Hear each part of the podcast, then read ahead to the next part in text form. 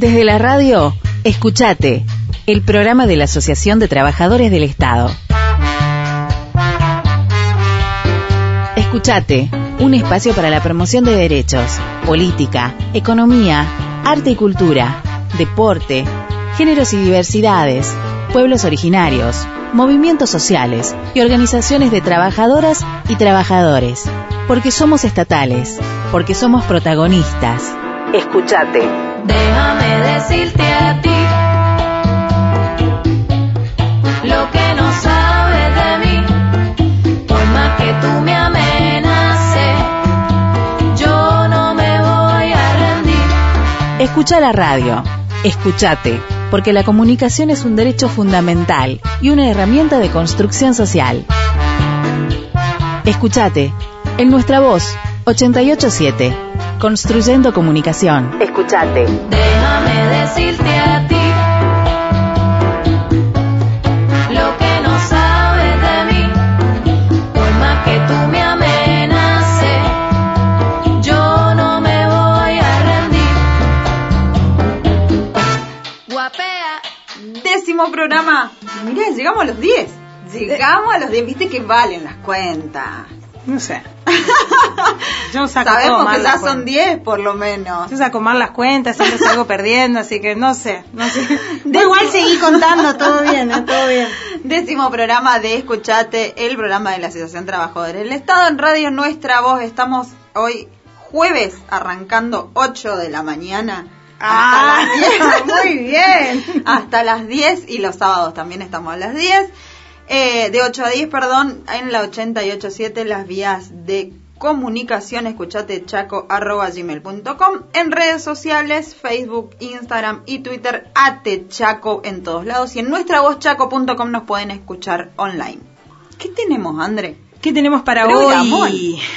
Bueno, bastante cargadito. Sí. Eh, vamos a estar en comunicación telefónica con nuestro secretario general, Mario Bustamante, por el tema paritarias provinciales. Bueno, que se cerró nuevamente un acuerdo solamente entre el gremio mayoritario y el gobierno provincial. No es muy democrático eso, No, ¿no? siempre están desoyendo voces. invitamos, invitamos a todos los Es una sindicatos mera formalidad, diría mi padre. pero como podemos cerrar con el mayoritario, que Claro. cierra siempre. Lo bueno es que esta vez no bajó el, por- Bueno. el porcentaje.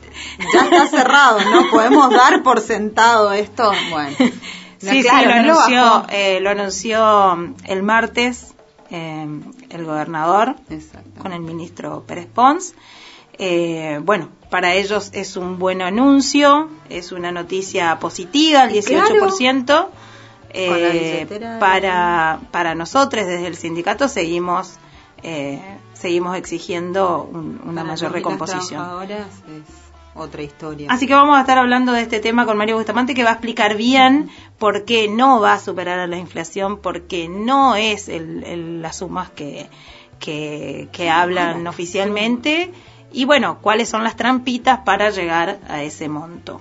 Claro. También van a estar eh, acompañándonos en la jornada vía telefónica los trabajadores del puerto de Barranqueras, Donde nos van a estar contando cuál es el conflicto de ese sector y están en proceso de organización sindical Bien. para poder mejorar no solamente las condiciones laborales, sino también los servicios del Estado que se prestan allí. Exactamente. Por último, nuestro compañero, amigo, Amigo. el Ñeri, Lalo Aguilar. Sí. Vamos a estar comunicándonos con él, eh, que no se diga que es porque es nuestro amigo. No, no, para nada. No, porque no, eh, acaba de lanzar su último disco, el disco. Mochila, que está Es buenísimo. hermoso. En Búsquenlo todas las por. Exactamente, búsquenlo YouTube, por la Spotify. plataforma. Vamos al Instagram, por donde quieran. En esa producción también metió mano el amigo Esteban Peón, que es un capo en la producción musical. Eh, así que bueno, eh, chusmeen en las plataformas porque está muy bueno y hay y músicos invitados eh, muy copados también. Bueno, vamos a estar charlando con él, eh, bueno, sobre la ayuda de cultura que recibió y eh, lo que significa en- en también, las ¿no? luchas, eh, de cultura, Siempre, siempre está presente, siempre está presente. Con los compañeros y las compañeras de cultura. Siempre está presente él con su música, eh, entendiendo que el arte también es una forma de resistencia y de, y de lucha. Vaya, sí. Así que bueno, ese es el programita que tenemos para hoy. Programón. programón. Ahora vamos a irnos con un tema musical de Seba Ibarra. Flecha en el viento. En esta selva soy mi sendero, en este barro hundo mis dedos, en la tormenta voy. Solo mi huella es mi bandera, el horizonte es la frontera y esto que piso soy. Escuchate.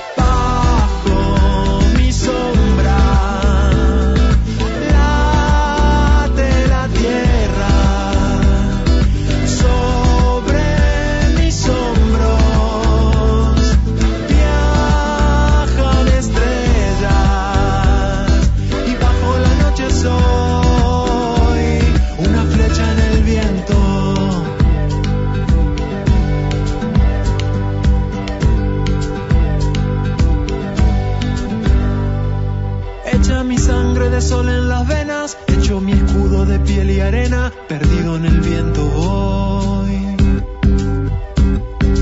Hecho de tierra, hecho de viento, hecho de nubes, hecho de fuego, esto que piso soy.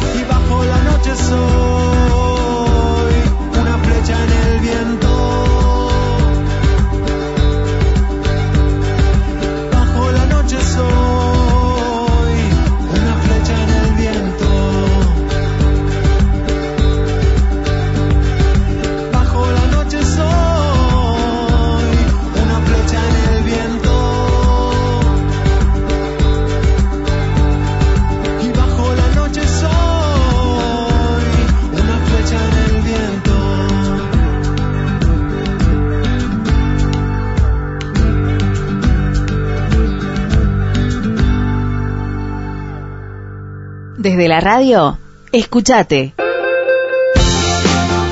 Escuchate. Somos estatales. Somos protagonistas. Escuchate.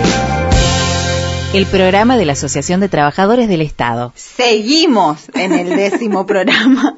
¿Te guste o no? Che, lo tenemos en línea, Mario. Lo, tenemos, bueno, estuve- lo que escuchamos fue el Seba Ibarra haciendo flecha en el viento antes que nos olvidemos y lo tenemos a Mario. Hola, tenés- Marito. Hola, Marito. Hola, ¿qué tal? ¿Cómo están? Buenas tardes, buenos bien, días. bien, bien. Bien, Vos sabés que acá estamos celebrando el décimo Acá estamos celebrando. programa de, de Escuchate. Estamos organizando algo para el fin de semana. para Muy bien. para festejar. Diez programas Me son un montón. Marito. Es un montón. Sí, que no. Hay que Sí, que no. reconocer Sí, que, sí, sí. amerita. Estamos ganando Sí, sí, audiencia, nos dicen por ahí. ¿Eh? Muy bien, vamos todavía entonces. Saludaron, saludaron desde altas esferas públicas. Ahí está. Eso nomás voy a decir. Vamos. No voy a decir más nada. Bueno, Vamos. esperemos, que esperemos que escuchen el programa el jueves entonces ahí en la tienda. Esperemos que escuchen hoy el programa, sí, sí, sí. Bueno, vamos a analizar Sí. el anuncio, Mario, el anuncio de, eh, bueno, el anuncio oficial de- del aumento del incremento eh, salarial a estatales en este segundo semestre de- del año. Incremento. Sí, es- habla, el gobierno habla de un incremento eh, al salario público del 18%. Ujú. 12% Eso. ahora en julio y 6% en septiembre. Con esto, Sí. más el 21%, porque hablan de un 21% ¿Cómo 21? de el primer semestre del año, se llegaría en el año a una suba del 45%, o sea, yo tendría que yo voy a comparar. ¿En qué bolsillo? Voy a comparar mi salario de este año con el salario de diciembre, de febrero, porque en marzo empezó, de febrero y me tendría que dar un aumento del 45%. Es así, ¿no es cierto, Mario? Exactamente. Sí, sí, en septiembre. Se cerraría en, En un septiembre. 42, 45%, creo que alude el gobierno provincial. Bien. Exactamente. Todo, ya la alarma del celular me pongo, porque la verdad es que me parece que no sé en qué billetera está pasando eso. Bueno, a ver, Bien, Mario, eh, ¿cómo eh, es analizamos clarito. esta, esta cifra? A ver, cu- cuando uno no entiende, digamos, la- las propuestas y los porcentajes, y cuando, cuando la economía no, no, cuando alguien no está explicando bien de dónde está saliendo ese porcentaje, este, es porque claramente te está jodiendo, digamos. Claro. Eso primero de base, par- pa- partamos de eso, digamos. Este, la verdad que el gobierno provincial anunció con bombos y platillos hoy que íbamos a estar en la media nacional de la recomposición salarial de todos los salarios, ya sea de nacionales, ya sea aquellos que están conveniados y no conveniados. Y hablo de esto producto de la experiencia, digamos, también de haber transitado paritarias nacionales, donde ATE y UPCN, y UPCN hemos firmado este, un 35%, pero con una apertura ahora en agosto nuevamente, donde los dos sindicatos estamos pidiendo 10% más ya para agosto. ¿Se entiende? O sea, 45% y cláusula, y cláusula de revisión en noviembre. Nosotros fuimos con ese, con ese pedido a la paritaria, producto del trabajo del Consejo Directivo Provincial y delegados y delegadas de base de los, de los, de los sectores provinciales, fuimos con ese pedido. Entonces, más o menos equiparando eso y teniendo un escenario este, eh, real, concreto, lo que nosotros pedimos fue un 25%, no ese 18%. Estábamos apenas alejados un 7% más de lo que decía el gobierno, de, de lo que decidió el gobierno provincial. Claro. ¿Por qué decíamos esto? No es una, una cuestión antojadiza, no es una cuestión este, absolutamente irreal o, o- o fuera de lo pragmático, digamos. Porque en una paritaria hay que ponerse pragmático, digamos. Si no, si no lo- lo- los 90 mil pesos de la canasta básica familiar, que, que podría ser también nuestro, nuestra ambición, ¿no es cierto?, para los trabajadores estatales, no lo fue. Nosotros entendemos que estamos en una crisis, que está gravísima la situación y por lo tanto este, somos coherentes en relación a eso. Ahora bien, el salario mínimo vital y móvil nacional, ¿no es cierto?, de todo trabajador y trabajadora, va a ser de 29 mil pesos en septiembre. ¿Sí? Lo que nosotros fuimos a proponerle al Ejecutivo Provincial es que el piso salarial, ese piso salarial que se compone por los tres ítems principales que componen nuestro salario y que lo cobran todos los trabajadores, más allá de las bonificaciones que cobran, más allá de las bonificaciones que cobran, porque en su gran mayoría no cobran bonificaciones, esto quiero ser claro, en su gran mayoría no cobran bonificaciones y en su enorme mayoría no cobran las mismas bonificaciones realizando la misma tarea. ¿Sí? ¿Por qué? Y porque en este momento nuestro, nuestro estatuto, nuestro régimen de, de- de, este, salarial es claramente este, un despelote. Es un despelote. Por lo tanto, al no tener un convenio colectivo, digamos, que nos enmarque con claridad, esto pas- pasa esto, digamos. O sea, eh, un gobierno que propone, que propone, sí, a la escala salarial, a los tres índices principales un 18%, y aquel que le toque, aquel que le toque, y es así, las bonificaciones pertinentes y de cada uno de sus sectores, llegará quizás, llegará quizás a ese 42-45% que dice. Por supuesto que sí, así cualquiera eh, diríamos, ¿no? Pero el tema es cómo los trabajadores de piso, con esos tres componentes de nuestro salario, que, es, el, es el básico, más, más, más, más- más el suplemento al básico y el remunerativo al básico, digo, no, esa suma no llega en septiembre a los 29 mil pesos en promedio. No llega. Entonces nosotros que decíamos eso, bueno, si nosotros, si, si el gobierno provincial toma ese 25% y lo distribuye, qué sé yo, este, lo distribuía 12,5 ahora, 12,5 en, en septiembre, o como sea, digamos, si podíamos llegar a, a septiembre, a una media, a una media nacional, que es la acorde a todo el país. Básicamente eso, digamos, ni más ni menos. Y por otro lado, tampoco nos aseguró el gobierno provincial en la, en la última paritaria que en noviembre haya revisión. Eso fue absolutamente incierta la- la- la- las definiciones que hicieron por parte del Ejecutivo Provincial, lo cual es gravísimo, digamos. Dice, y, y esto voy a, voy a tratar de citarlo textual al ministro Pons, diciendo en vamos a hablar con el gobernador, vamos a hablar con el gobernador según las perspectivas económicas y las condiciones en las cuales se dé el escenario Ay, qué cantidad de requisitos. a fin de año y vemos si abrimos. ¿Cómo es eso? O sea, tenemos, tenemos incertidumbre entonces de cualquier tipo de cláusula de revisión.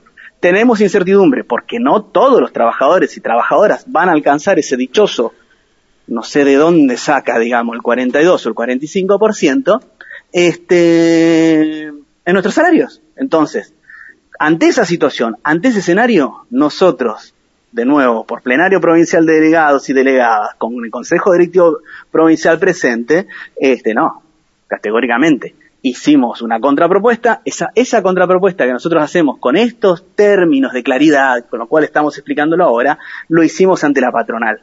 ¿Qué dijo la patronal? Que no, que no, que lo nuestro es antojadizo, que lo nuestro es oponernos por oponernos, este, mm, así que bueno, el gremio mayoritario, este, tomó la palabra y aceptó el acuerdo sin ningún tipo de, digo, de condicionamiento, ni, ni, ni, ni detalle acá, ni detalle allá, digamos, este, Ah, bueno, como siempre. aceptó de plano, No, bueno, aceptó de plano eso, aceptó de plano eso, este, vaya a saber por qué, eso ya lo, lo deberán explicar ellos, pero me parece esto, digamos, o sea, este, en este marco de situación, la verdad que de nuevo entendemos que es escaso, que no es suficiente, sabemos que ningún aumento salarial en semejante crisis que tiene nuestro país y nuestra provincia es suficiente, sí, pero nos ponemos pragmáticos y decíamos, bueno, por lo menos tomemos algo de referencia, algo de referencia, un piso salarial, y bueno, donde esos tres componentes suben, sumen al menos 29 mil pesos, al menos 29 mil pesos, y después con las bonificaciones te puedo decir un poco más, pero, pero no, no fue aceptada la propuesta, así que bueno, tendremos este nuestro plenario seguramente en el tránsito de esta semana y veremos qué definición tomamos también, porque acá también está el tema este, digamos, bueno, ante semejante negativa de la patronal, y bueno, el sindicato tiene que estar a la altura y ver qué hacemos. Claro. sí, ante un salario que se viene también eh, reduciendo drásticamente en los últimos años.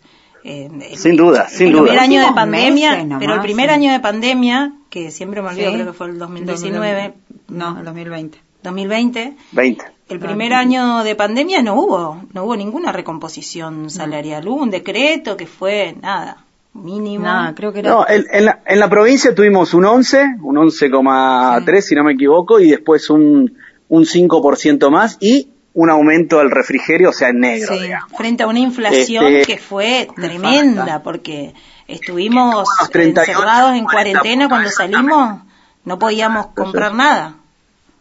Sí, sí, sí, sí, sí, sí, sí. La verdad que venimos perdiendo este en esta en esta situación este y lo decíamos hace unas semanas atrás, ¿no es cierto? Este habíamos perdido hace hace hace un mes atrás un 36% del salario.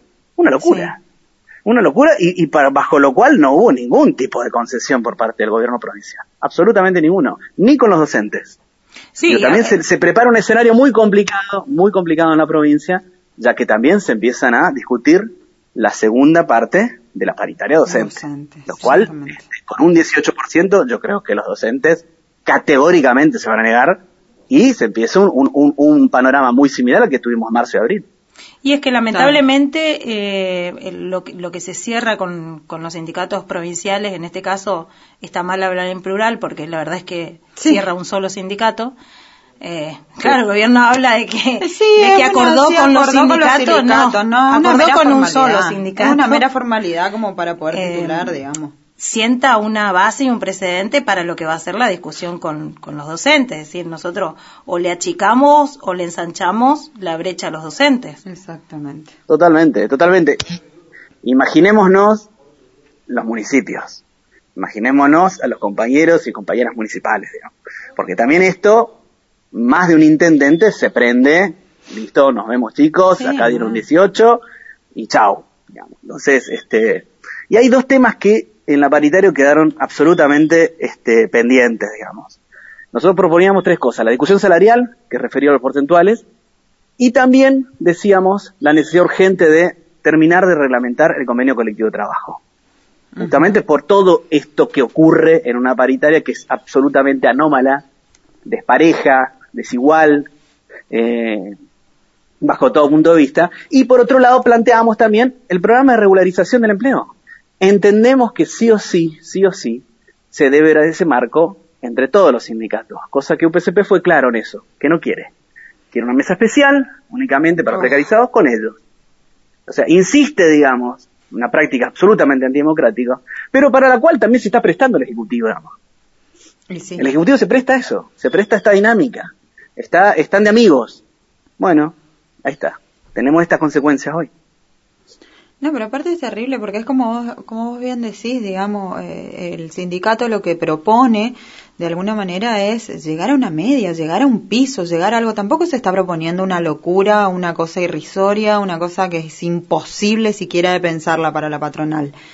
Es llegar a un piso, porque el trabajador y la trabajadora, generalmente la mayoría, no llega ni al piso. Entonces es como muy En la paritaria también nosotros planteamos esto, digamos, aquellos compañeros y compañeras que pasaron a planta, mal, bien, como quieras, digamos, Sí. ¿viste? Eh, eh, este, que pasaron a planta, están sin bonificaciones. Sí. Están sin bonificaciones los compañeritos y las compañeras de salud pública. Son más de 2.000 agentes que pasaron a planta y no tienen modificaciones. Entonces hoy este, la, la invitamos a Flavia, si no me equivoco, hace un par de programas atrás. Sí.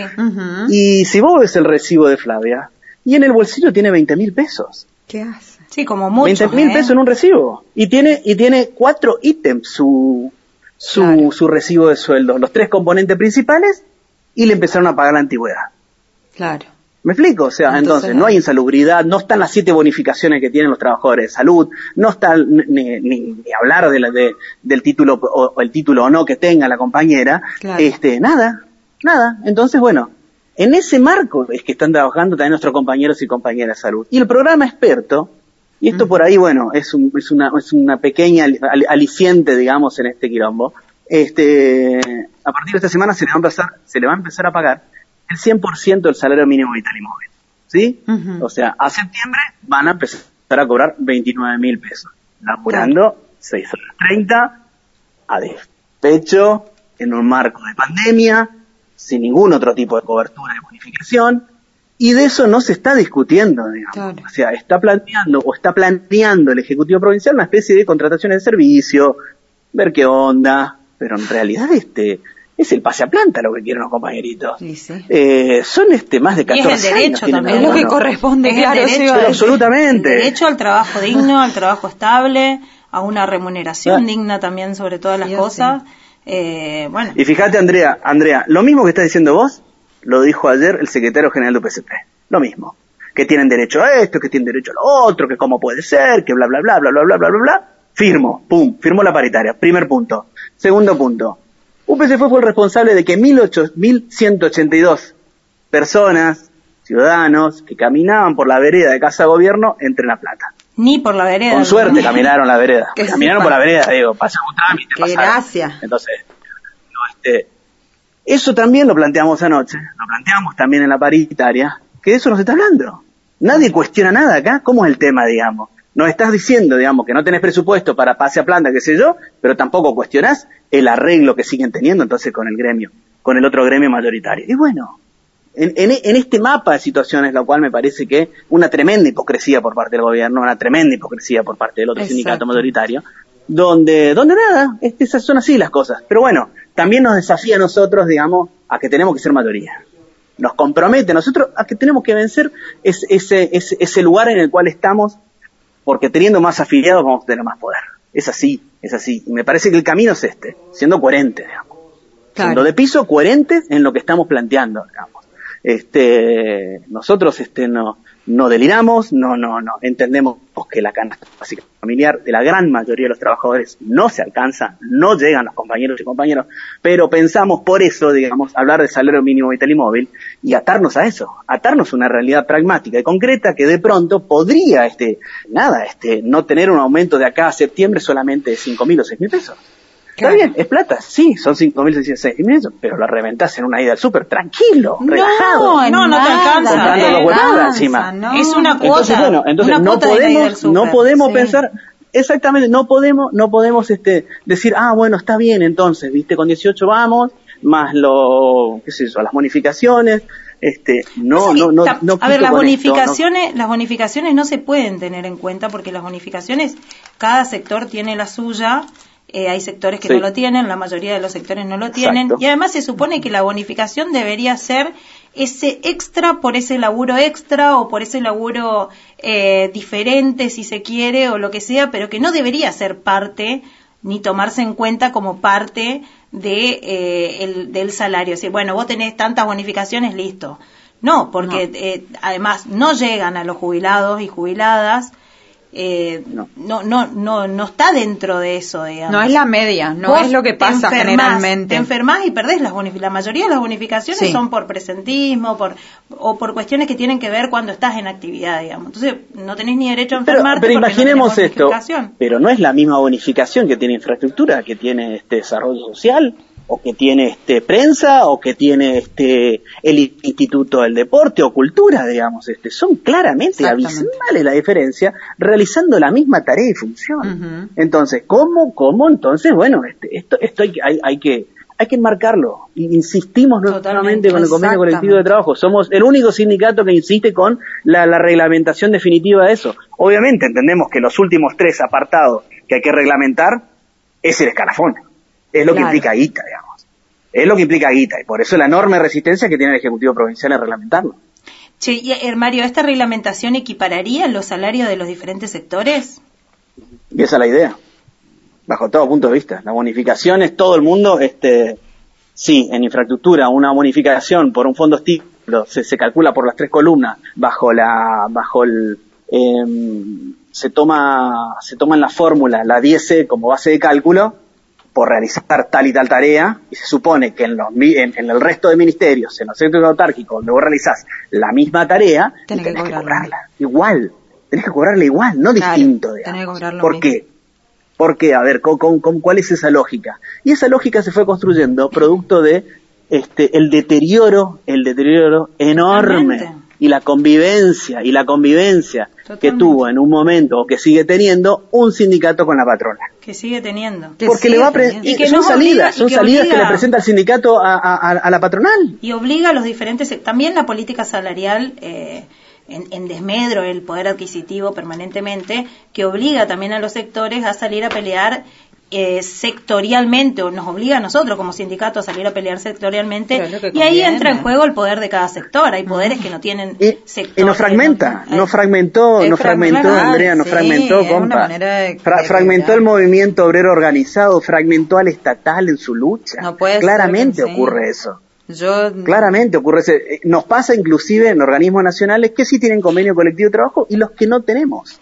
Claro. Uno que está dentro del marco general de la paritaria, que es el CINEP y que no tiene convenio colectivo de trabajo, bueno, pelado el 35%. Pero PAMI y ANSES, que tienen convenio colectivo, entonces se van y discuten en función de ese 35%, eh, empiezan a discutir, no, bueno, pero acá tenés que aumentar este piqui piqui paca, allá, qué sé yo, el convenio colectivo te dice tal cosa, Claro, tranquilo. claro. Entonces, en este desmadre, en este desmadre, digo, que, que- a que les conviene claramente a la patronal y generalmente al sindicato hegemónico, este, pasa esto, pasa esto. Y, y tenemos, tenemos, eso, tenemos este, este estatuto vetusto Exactamente, sí, y bueno, hablando de fragmentar, ya lo vamos a hablar en el, vamos a ir hablando en el, en el El segundo bloque, bloque. Eh, pero bueno, quien está fragmentando en este momento también es el sindicato mayoritario cuando decís vos que no se quiere sentar a discutir la cuestión de eh, precariedad laboral con el resto de los sindicatos. Ahí tenés el Para divide nada, y para nada. Vamos a seguir hablando de esto, Mario, en el próximo bloque. Quédate un ratito más. Quédate un ratito más porque Mm. tenemos que seguir eh, también entendiendo cuál es la posición del gobierno con respecto a esta pauta salarial para que eh, las y los Bueno. trabajadores entiendan también cuando le, le llega eh, su, su recibo Su y recibo. puedan leerlo. Vamos a una, vamos Bien. a una tanda. Vamos a una tanda y enseguida volvemos. ATE es organización. Es fuerza colectiva. Sumate, porque ser autónomo es definir nuestro propio destino. ATE, sos vos. Escuchate. Transmite LRH 341. Nuestra voz. Nuestra voz. 88.7. En Colón 276. Resistencia, Chaco, Argentina. Nuestra voz. Construyendo. Construyendo comunicación. Escuchate. Tenés voz. Porque mi trabajo son tus derechos. Escuchate, el programa de la Asociación de Trabajadores del Estado. Seguimos en Escuchate, el programa de la Asociación Trabajadores del Estado por Radio Nuestra Voz, la 887 y online en nuestravozchaco.com. Las vías de comunicación, escuchatechaco.gmail.com y en redes sociales, Facebook, Instagram y Twitter, como Atechaco nos encuentran. Y atechaco.org, nuestra página propia. Bueno, nos- seguimos. seguimos con Marito. Seguimos con Marito. Eh, bueno, que está vía telefónica porque tiene también otras reuniones y audiencias en el día de hoy. Mario, me quedé. Mario, ¿estás ahí? Sí, sí, Ah. sí, estoy escuchando. Pensamos que te Eh, perdí. Nada, me quedé, me quedé preocupada e indignada, te digo, Sí. porque es la segunda vez que, eh, bueno, la segunda vez con este gobierno que el gobierno convoca a una discusión de paritarias a, toda- a todos los sindicatos, pero termina cerrando con un solo sindicato. Que, bueno, imagínate lo triste de la situación que dije esta vez, por lo menos, este sindicato no bajó la pauta salarial como la vez pasada, que el gobierno ofrecía Estamos un monto y el agradeciendo. sindicato lo redujo al monto. O sea, lo triste de la situación de decir, bueno, al menos no Al lo bajó. menos no lo bajaron. Pero digo, ¿qué podemos hacer? Sí, sí, eso, eh, eso ocurrió el año pasado. ocur- Eso, eso sí. ocurrió el año pasado. Sí, sí, el gobierno ofrecía un, un siete y medio miserable y este UPCTO eh, pidió un 5. Claro, dijo que era demasiado. Era ¿no? demasiado. Era un montón que nos era aumenten muchísimo, en pandemia era mucho. En pandemia era mucho. Claro, ¿para qué si no salimos? Bueno, la verdad es que es No, lo, otro, lo otro riendo, que me parece es que está bueno, lo otro que está bueno analizar y de paso, digamos, hacer un pequeño ejercicio de formación, es esto, digamos, o sea, un sindicato que, este, porque nos encontramos, la verdad, este, cada vez que vamos a hacer la paritaria, con una movilización interesante por parte de UPCP, con banderas, este, bombos, este, un equipo de sonido puesto al palo, digamos, en la esquina de Casa Gobierno, para dar ingreso a sus representados, digamos, a la, pa- a la paritaria, y bueno, uno dice, bueno, esto viene en picante, vienen este, en un formato este, de lucha, etcétera. Formato. Eh, el pedido, el pedido que había hecho UPCP, el pedido que había hecho UPCP era que no, no debía ser una paritaria menor al 50% en el año, ¿no? Y a su vez, en la, en la mesa anterior, lo cual era interesante eh, poner en valor, digamos, me parece poner, prestarle atención, que hablaba de un monto por lo menos fijo de tres mil y pico de mangos, una especie así de- de- de cifra relativa, pero que va a aquellos que estaban más tumbados dentro, de, dentro del escalafón lo cual eh, y a su vez también pro- propusieron como referencia lo mismo que nosotros, el salario mínimo vital y móvil. Nosotros lo, lo citamos vía porcentaje para que tenga impacto en todo el mundo. Ellos lo citaban específicamente para lo de más baja, de más bajo poder adquisitivo o, o, bueno, más bajo en la tabla. El, el conocido Este, nivelar sí. para abajo, digamos. Nivelar para abajo, exacto. Sí, sí, pero está bien, está bien, como quieras, digamos, pero en este pragmatismo y en esta situación no lo volvieron a reiterar. No lo reiteraron al pedido. No reiteraron al pedido. O sea, eh, lo hiciste una vez y después fuiste y firmaste el siguiente sin eso. ¿Qué pasó Sin en el medio? ¿Por qué no Aludiendo estamos que había un entendiendo qué marco de- pasó en el ¿Qué pasó en el medio? Eh, ¿Cómo, cómo es el tema, digamos? ¿Cómo es el tema esto, digamos? Bueno, nuevamente, nuevamente, me parece que el tema es los acuerdos sectoriales, por un lado. Y por otro lado también los arreglos que ha tenido PCP, qué sé yo, ese préstamo de cinco mil pesos con la tarjeta de crédito, no sé qué cosa. Sí, de hecho que ahora hay que devolverle, que no se le que no se le devolvió a un montón de gente. No hablo de la ¿Qué fue refrigerio, sino la Sí, otra, que, sí, que, ¿qué fue que- que- eso? que fue un engendro ahí, este, Una con Pepo en ese momento. No, sé, no, no, fue, fue con este gobierno. Y, ¿Fue con y este ahora hay que, hay que devolver esos cinco mil. Entonces, Sí. la verdad que es, es muy complicado así, digamos, que, que un espacio institucional, peleando y militando lo que haya, democrático, pero sobre todo normal, institucional, sea ardido de manera sistemática por el sindicato mayoritario. No les importa la paritaria provincial, no les importa, no les importa la conducción actual de UPCP, eso. No les calienta, no, no, no les preocupa, no les interesa, porque el negocio, está en otro lado, el negocio está en otra parte. Entonces, la verdad que en ese sentido estoy, estamos más, más, más que preocupados, porque toda esa, esa institucionalidad que buscamos, todo ese rol formal del Estado que queremos fortalecer, la verdad que se bizarrea igual que hace 10 años, a la fecha, no puede ser, no puede ser, este, estamos básicamente, este, este gobernado por la- las mismas reglas. Entonces, no, no, no, no, no. Todo ese discurso que habla el gobernador de una mayor institucionalidad, de que los candidatos no van a hacer campaña con, con, con el patrimonio del Estado, por lo tanto, tienen que renunciar a ser ministros para poder mandarse la campaña en serio, todo eso es verso. Termina siendo toda una, una, una especie de proclama de campaña, cuando en realidad no está ocurriendo. Y lo otro más grave, digamos, y nos, lo- nos lo decía ayer en la cara la- los dos sindicatos que estamos presentes, este, el, el ministro de Hacienda, es que, es que sí, que lo más probable es que le ganemos a la inflación si vamos bien. ¿Dónde estás viendo lo que vamos bien, digamos? ¿Qué primavera económica me estás hablando? Esto termina en las elecciones y después tenemos otra vez 10 puntos de inflación, digamos, o sea, Claro. y, y, y no, y, y no me aseguras encima cláusula de revisión. No, no, no nos, no estamos entendiendo un escenario, este, no estamos teniendo, digo, una lectura de la realidad, este, similar, ni siquiera parecida, digamos. Entonces, no veo ninguna primavera económica, no hay ningún dato de la realidad que, que nos diga eso, Que pueda ser y es más que preocupante, digamos. Es más que preocupante. Sí, por sí, supuesto, no si no estamos hablando de 3, dato 4, 5 objetivo, puntos de inflación por mes, No, no hay, no hay forma No. De que eso pueda No. ser posible, de, de asegurar que eso pueda ser posible, digamos.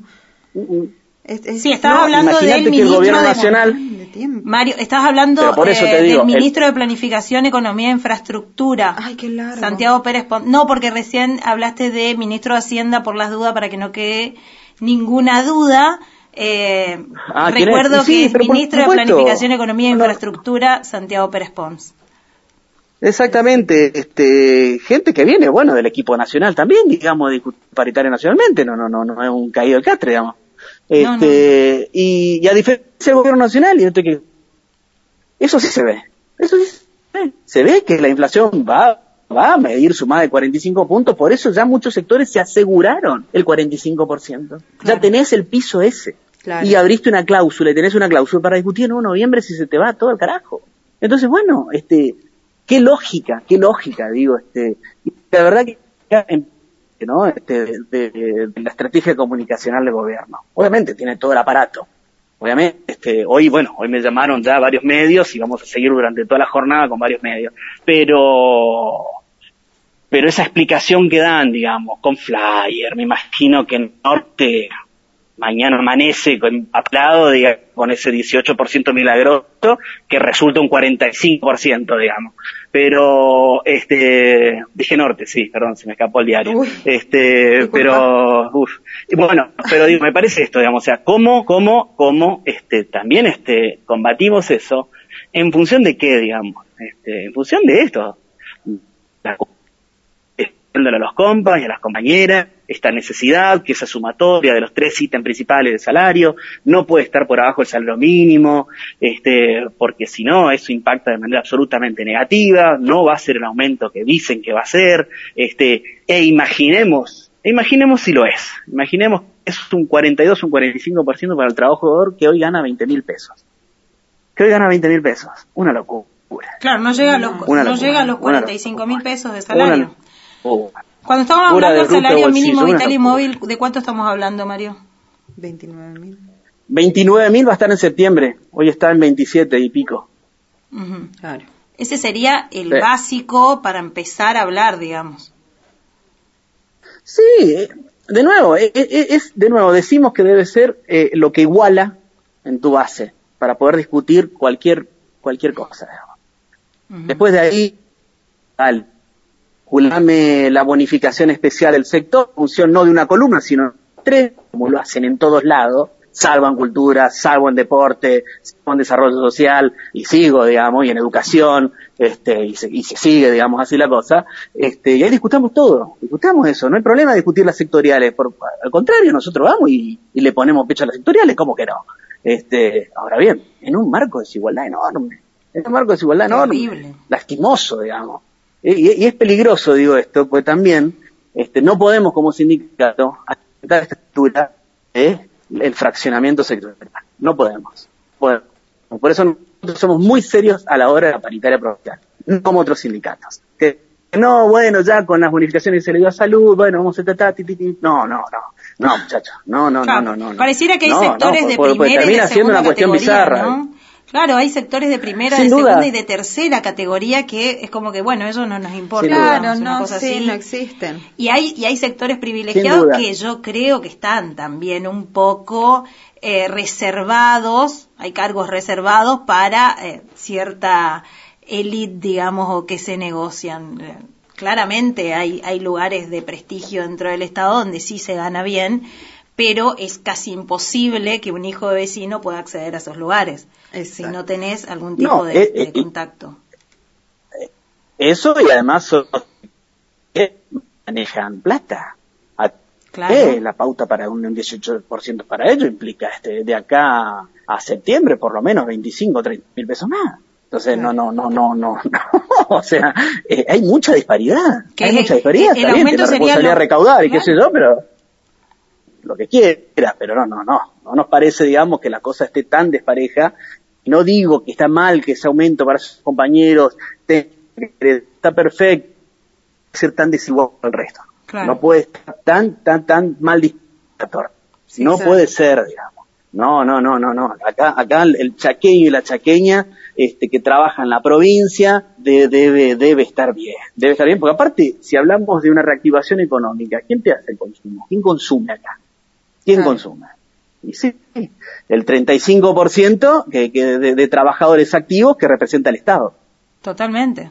Porque es eso, es- esa es la masa, digamos, los comerciantes, que- los negociantes saben está- perfectamente que, hablando, cobran los estatales, Y- las y el estatales. comercio y el, y comercio. y el comercio eh, eh, se mueve se mueve con eso la la obra el ladrillo eh, eh, la- eh, eh, las obritas en las casas este moviendo la economía qué sé yo con un cambio de vehículo qué sé yo este la ropa salir este eh, a quién vas a ir a ver al teatro no sé este, a ver pensemos digamos todo aquello que mueve la economía y, y que te permite eso, digamos, una agilización. Porque hasta ahora lo que venimos haciendo es aguantar el cimbronazo. Aguantar el cimbronazo. Y el salariazo ese que debería mover la economía no llega. Achicando. no Eh, la lo- las y los trabajadores del Estado seguimos hace más de cuatro años achicando nuestra propia Achicando. economía. Seguimos reduciendo gastos, Sin duda. seguimos Sí, viendo de, de dónde duda. poder sacar. O sea, no, bueno, listo, eh, no lo mando más a inglés al, al nene. O sea, Sí, seguimos achicando gastos en nuestra calidad de vida, porque nosotros no tenemos a quien traducirle la inflación. Claro. Si, si nuestro eh, salario no alcanza, si nuestra pauta salarial no alcanza a la inflación, no tenemos a quien traducirle. Eh, entonces, No, seguimos, la, la única manera es reducir en nuestra calidad de vida. Vos hoy hablabas de un 35% que se redujo el poder adquisitivo de eh, las y los trabajadores Sí. estatales. Bueno, En lo que va de la en lo que va de Sí. la pandemia. Bueno, el gobierno habla todo el tiempo de eh, la calidad de vida, de los derechos. Bueno, ese 35% significa menos derecho para la masa salarial del Estado. Significa menos, menos poder adquisitivo en salud, en educación, en viajes, en ocio, en lo que sea. En todo. Eh, pero escuchame, este, cuando tenés una canasta básica familiar, digo, en cifras no como las que abarajamos, digamos, este, Es eh, terrible. eh, no llegás, no llegás, los compañeros y las compañeras, obviamente, los dos a pecho, o viven solos, viven con sus viejos, sus viejas, qué sé yo, porque es imposible tampoco alquilar, digo, me parece No, también, después está la variable inflacionaria, que es una locura, que no la, que no se puede, que no la pueden, este, enganchar, digamos, y, acorralar eso, porque Claro. eso- contenerla, pues, pues, pues sigue, sigue de manera precipitada este, este, en adelante. Pero me parece que esa es la situación y es un desafío para nosotros esto, digamos, este, este, hacer nuestro plenario con los compañeros y las compañeras, transmitir esto, formar a nuestros compañeros y compañeras en ese sentido, entender qué es lo que discute ATE, qué es lo que plantea ATE, porque si no siempre este, me voy a quedar con esa frase que dijo este Pons, usted viene únicamente para pasar todo, no, querido, nosotros venimos a, con coherencia a decir algo que se está diciendo en todo el país, que se está diciendo en todas las paritarias provinciales, en todas las paritarias municipales y que se dijo en la paritaria provincial estatal. No puede vencer la inflación al salario real de los compañeros y compañeras. Y de piso entonces tenés un 45. ¿Se Claro. entiende entonces? No venimos de un discurso este traído de los pelos ni ni ni real, digamos. Eso eso Claro. no, lo, lo, lo que lo que la verdad que se dio muy fuerte el debate anoche fue eso, digamos. Bueno, poneme números, me decían, pone cómo que número que te pongan. Un administrativo, un administrativo 5 va a estar cobrando, sumando los tres, los, los, tres, los tres del salario, 27.800 pesos. No llega al salario mínimo vital y móvil, así que no me vengan con versos. ¿Tenés número? Bueno, ahí tenés número. Entonces, Claro. entonces eh, eh, la verdad, ante una situación muy complicada, eh, eh, pero bueno, tenemos que seguir de esta de una manera, este, que esta crisis también implique también un crecimiento en el sindicato. Esperemos que los compañeros y los compañeros estatales reflexionen en función de qué gremio están siguiendo. Exactamente de Por eso favor, te quería hablar. a la reflexión de los Mario, compañeros. eso, eh, bueno, compañeras. un mensaje para eh, las y los estatales estén afiliados a otro a otro sindicato o por ahí no estén afiliados a ningún sindicato porque hay también un porcentaje de estatales que no están afiliados a ningún sindicato. Eh, bueno, ¿cuál es el mensaje teniendo un de 30% de trabajadores no afiliados. ¿eh? ¿Cuál es, por eso, ¿cuál es, cuál 30, es, cuál es ¿eh? tu mensaje, Mario, hacia esos trabajadores y esas trabajadoras eh, de la importancia de, bueno, peleémosla, peleémosla de este lado, digamos?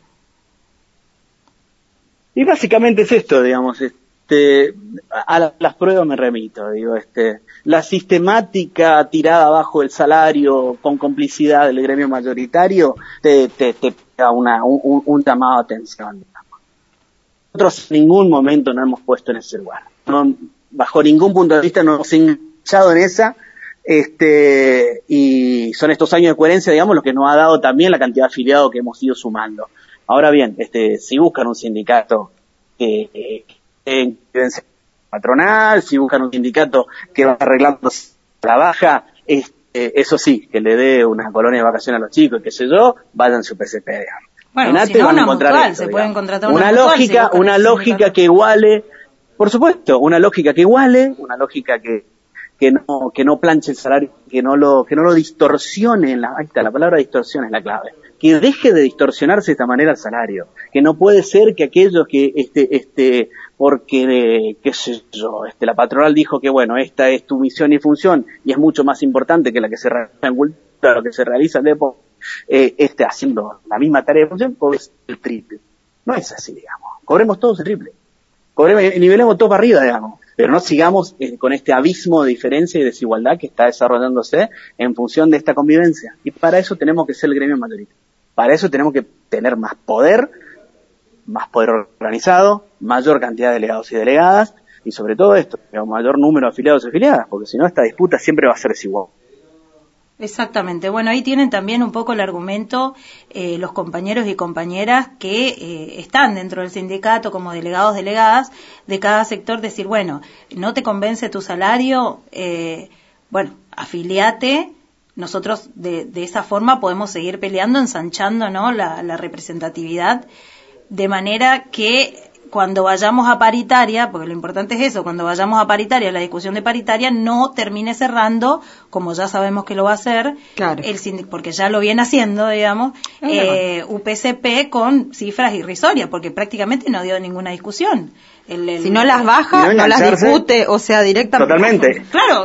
o sea, o, la baja, o la baja o no la discute, digamos, Entonces, o sea, no, no, eh, no, no, Bueno. es como, no es democrática Pero no caer tampoco, la digo, en esa... ¿no? No, no es democrático. No, y tampoco digo, lo, lo que planteo también es esto, digamos, eh, no hay que caer en la resignación, digamos. No hay que caer en la resignación, en que no hay opciones. No hay que caer tampoco este, en el discurso liberal, ¿no? De que, de que los sindicatos son todos unos, uno- unos vendedores de los trabajadores y las trabajadoras, el discurso liberal, el, el discurso quizás de una izquierda trasnochada también, este, pero, pero por sobre todo eso, digamos, me parece que no, no, no hay que perderse, digamos, en que la lógica sindical que, nos costó, este, en este caso un sindicato que tiene más de 95 años de historia, este, y al movimiento obrero argentino, enorme, con, con un pulso para América Latina, para toda América, digo, este, el movimiento obrero argentino siempre ha sido este símbolo justamente de este, condiciones laborales, de derechos laborales, este, de condiciones dignas de laburo, etcétera, etcétera, etcétera. Para nosotros, este, ahora cuando estamos grabando este programa, este, es 13 de julio, este, es también una fecha muy importante para nosotros porque, bueno, fallece, fallece nuestro compañero Germán Abdala, digamos lo cual de pronto tiene, tiene que ser un punto de anclaje y de referencia. Es algo también que elaboramos en este programa y felicito nuevamente a los compañeros que lo arman y a las compañeras que lo arman, este, porque hay que buscar la identidad, ¿no es cierto? Hay que buscar esa identidad. Y bueno, Germán es una luz de de entre oscuridad. Este, me parece que hay, que hay que revisarlo, leerlo, este, al compañero y, y bueno, entender esto, digamos, este, que, que hay sindicatos, que tenemos, que tenemos historia y que no vamos a, y que no vamos a tirar para abajo el rol del Estado como sí lo está haciendo el, el sindicato mayoritario. la verdad que eh, este, desestimar, digamos, un ámbito paritario, desestimar que implica ser trabajador del Estado, eh, que de pronto vas cambiando para la venite, anota acá y pasas a planta, viste, porque sos mi amigo, mi cuñado, mi novio, Claro. mi novia, mi amante, lo que sea, este, viste, eh, no, no, no, no, no, compañeros y compañeras. Nosotros vamos justamente por un pase a planta con todos los sindicatos, con todo lo de la ley, convocando a aquellos compañeros y compañeras que vienen con experiencia, que vienen con antigüedad, que vienen a sabiendo y poniendo en el pecho todos los días su laburo por un mísero salario. Entonces es ahí donde me parece que podemos captar a esos compañeros y compañeras y construir mayor militancia desde ese lugar, digamos. Si no, si no, la verdad que siempre, siempre va a ser más injusto, más injusto estos ámbitos de discusión, este, salarial maca. Perfecto, la, la síntesis, Mario. Nos vamos con eso, nos quedamos con esa frase, no desestimar el rol del Estado. Eh, así que bueno, también desde acá vamos a recordar a Germán Abdala.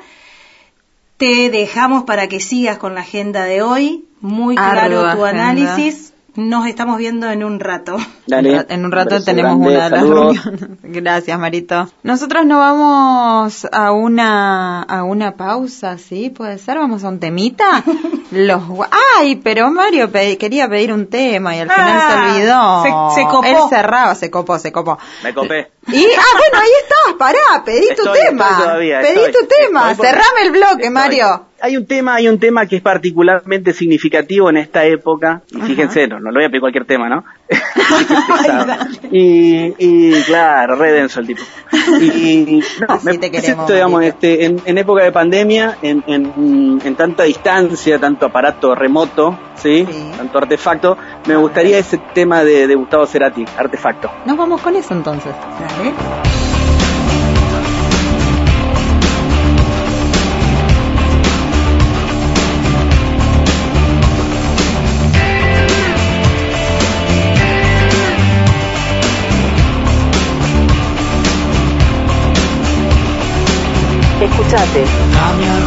Dulce, nena.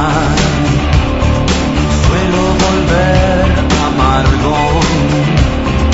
Quiero tenerte así por horas y horas. No es una charla de computadora.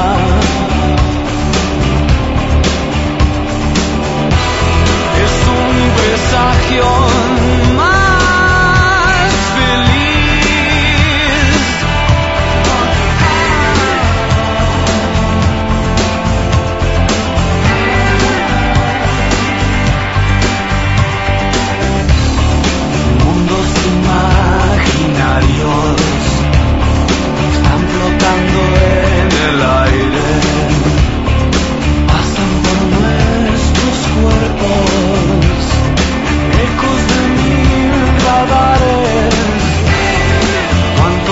afectan, nadie lo sabe.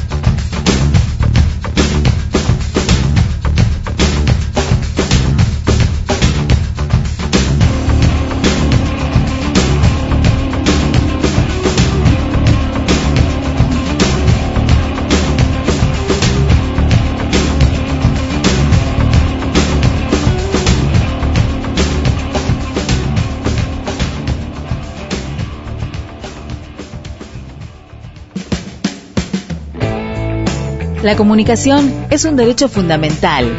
Desde la radio, escúchate, el programa de la Asociación de Trabajadores del Estado. Escúchate.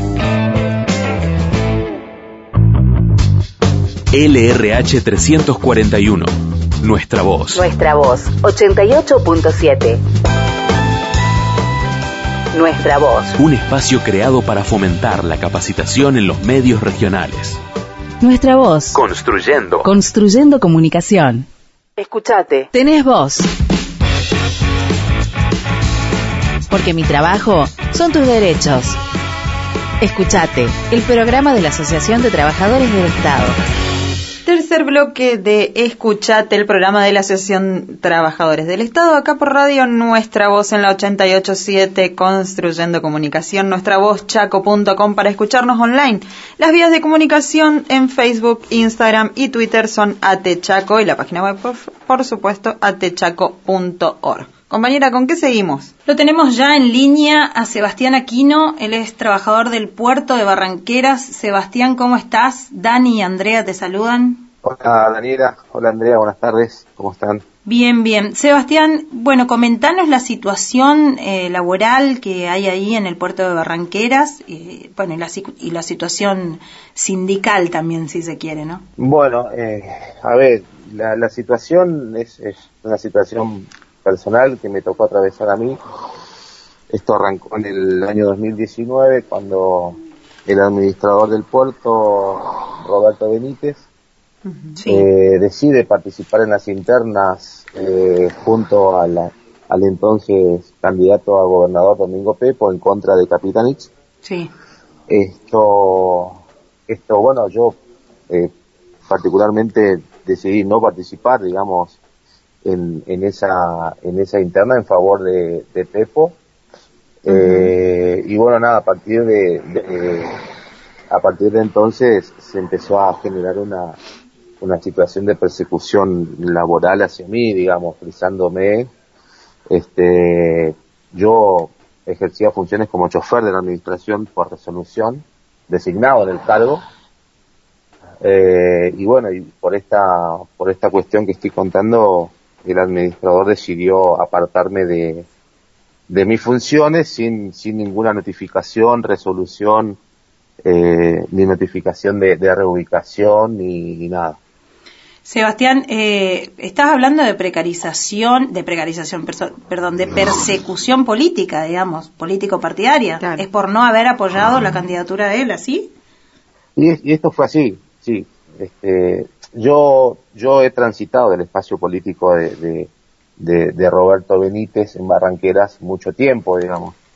Eh, hasta bueno, hasta que me, me, di cuenta en realidad de que habían cuestiones que, que con las cuales yo no, eh, no profesaba, digamos, este, iban en contra de la doctrina del justicialismo. Entonces, a partir de ahí he decidido no, no, no transitar, digamos, el espacio de militancia de, de, de Roberto Benítez, ¿no? El, el, actual administrador del puerto. Sí, de todas maneras, tu actividad eh, político-partidaria no debería por qué no. intervenir en tu actividad como trabajador dentro del Estado. ¿Vos estás en qué situación como trabajador? ¿Personal de planta? Yo soy personal de planta, sí. Este, también por ahí la naturaleza de, de, del cargo del administrador viene desde el ámbito político, ¿no? Él fue candidato, candidato a intendente eh, en la ciudad de Barranqueras. Este, entonces, bueno, él fue designado como eh, en el 2000, en el 2010 como, en 2011, perdón, como interventor, por entonces el puerto estaba intervenido, ¿no? Entonces el cargo, el, el, cargo era político y obedecía, digamos, a, a un espacio de militancia. Uh -huh.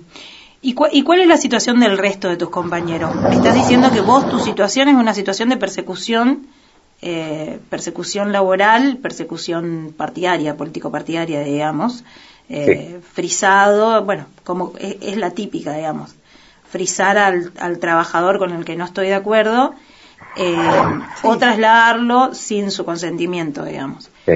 Eh, ¿Esta situación también eh, vive en algunos otros compañeros tuyos o es simplemente con vos? Y sí, hay, hay, hay casos de compañeros y compañeras donde hay compañeros que hace 20 años que no que no, no le han reconocido la antigüedad. Eh, hay compañeros donde no están este, incorporados al convenio colectivo de trabajo actual que es de APDFA y Unión Ferroviaria. Este, como así también hay cuestiones eh, estructurales de la administración donde bueno se designan a dedo, sin concurso, eh, con los amigotes y parientes del, del, del administrador. Y sí, totalmente. Es, es, es, justamente lo que venimos a denunciar permanentemente como sindicato, ¿no? Eh, claro, en, en, el puerto hubieron eh, eh, tres concursos, eh, cuatro concursos en realidad, como muy traído de los pelos, donde el tribunal que, que evaluaba era eran eran personas ahí del puerto nada más, o sea, se armó una, una cuestión así cerrada, ¿no? Este, casualmente después una de estas personas eh, que fue que fue beneficiada con el concurso eh, ocupa una gerencia en el puerto y luego pasa a ser delegada de, de APDEFA, digamos, eh, un gremio que fue funcional, digamos, a, a, a la gestión de, de, Roberto Benítez, del administrador. Uh -huh. Entre tantas cosas, ¿no? O sea, eh, a su chofer, bueno, a, el administrador tiene un chofer eh, particular, eh, le otorgó la dirección de, ceremonial de protocolo del puerto, a su secretaria personal eh, le otorgó la dirección de responsabilidad social, ahí un cargo inventado. Los dos hijos de, del administrador también este, ocupando cargos con niveles altísimos, sin concursar. O sea, Los dos hijos del el administrador del puerto están ocupando cargos en, en ese sin concursar. sector sin concursar. Exactamente, ellos en el 2019 eh, pasan a planta, este, uno de ellos en realidad pasa a planta en una dirección creada, digamos, eh, a la medida, digamos, de, uh -huh. de, esta persona, ¿no? ¿Y el otro? Y el otro, eh, el otro hijo creo que es eh, contratado -huh. y los dos hijos están ahí en, en trabajando en la órbita de legales, digamos, de, de la administración. El que pasa a planta, pasa planta con este pase a planta masivo que hubo eh, antes de irse el gobierno de Domingo Pepo. Exactamente, ahí. Uh -huh. ahí en el, constante, en el 2019. ¿no? Qué constante el desastre que se hizo con ese pase a planta. Tremendo, no, horrible. No. Pero también, digo, a ver, ni siquiera eh, hay una violación de estatuto, no sé, no, ¿cuál es el marco? Eh, no hay nada. ¿Cuál es el marco legal donde están inscriptos ustedes como trabajadores del puerto de Barranquera? Porque el estatuto del trabajador, trabajadora del Estado, de la provincia, eh, me, sí. me, parece que eh, prohíbe esta situación, digo, de que haya familiares trabajando en el mismo sector, el mismo mucho sector. más si eh, la cabeza eh, es un familiar directo, digamos. La, la, verdad que desconozco, pero pero hay una cuestión que pasa que pasa para mí personalmente eh, pasa por por lo moral, digamos, un sí, totalmente, ni hablar, persona, ni hablar. Una persona que se plebiscitaba como candidato a intendente de la ciudad, eh, generar este tipo de asimetrías o favoritismos, eh, en favor de, de, de, un núcleo muy cercano, muy directo. No, sí, utilizar al Estado, el poder de turno que tenés Siempre. en el Estado eh, para beneficiar al, al, a los tuyos es clara y lisa llanamente corrupción se llama. Ni hablar que hay una cuestión moral, pero muchas veces eh, la, no lo podés correr por la moralidad y tenés que recurrir a la ley. También hay una cuestión legal que lo impide.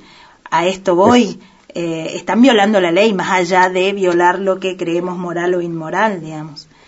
Es tremendo. Claro, claro, claro. Yo, yo en, en lo personal eh, desconozco, digamos, pero me, me, me, basé más en una cuestión moral, digamos. Claro, de ética. Como así también algunas, algunas cuestiones eh, que tenían que ver con... Eh, bueno, yo eh, hago un resumen, yo trabajo también en una, en una productora artística y, y, y soy asistente de camarines, enlace de, de escenario y demás. Entonces, el administrador eh, en el 2019 iban a organizar un evento, un festival ahí en el puerto, uh -huh. donde, bueno, me dicen si quería formar parte de la comisión que organizaba, como para aportar ideas y demás. Este, donde, bueno, me sumo en una primera instancia como para, tratar de, de hacer un aporte. Eh, el festival eh, iba a ir por, por el lado chamamecero, eh, ver los valores del chamamé, este, hacer una caravana eh, con, canoas eh, por, por el río, con la Virgen Estela Maris, que es la protectora del río, ¿no? Y hacer un festival ahí frente eh, al, puerto Barranqueras. Y, y les- por ahí me causa risa, ¿no? Pero me- como que les resultó esta impronta de, de, de, de reflotar lo cultural le- les resultó aburrido y decidieron traer como número central a la luchona de Corrientes, Ay, no. Un personaje que se, que se burla, no. digamos, de las mujeres en situación de abandono de sus parejas y, y que afrontan por ahí eh, la realidad de, de mantener a los hijos solas. Bueno, ese personaje lo trajeron como número central eh, para festejar los 96 años del puerto. Eh, Ay, y Dios. como si no fuera poco, agrupación Marilyn, un grupo de cumbia, donde su tema más famoso habla de una violación Sí. de una nena de 15 años. O sea, eh, la verdad que eh, es como para que te agarre piel de gallina. El, el Festival del Patriarcado, ¿era ese? ¿Cómo se llamaba? ¿Quién organizó eso? Por Dios.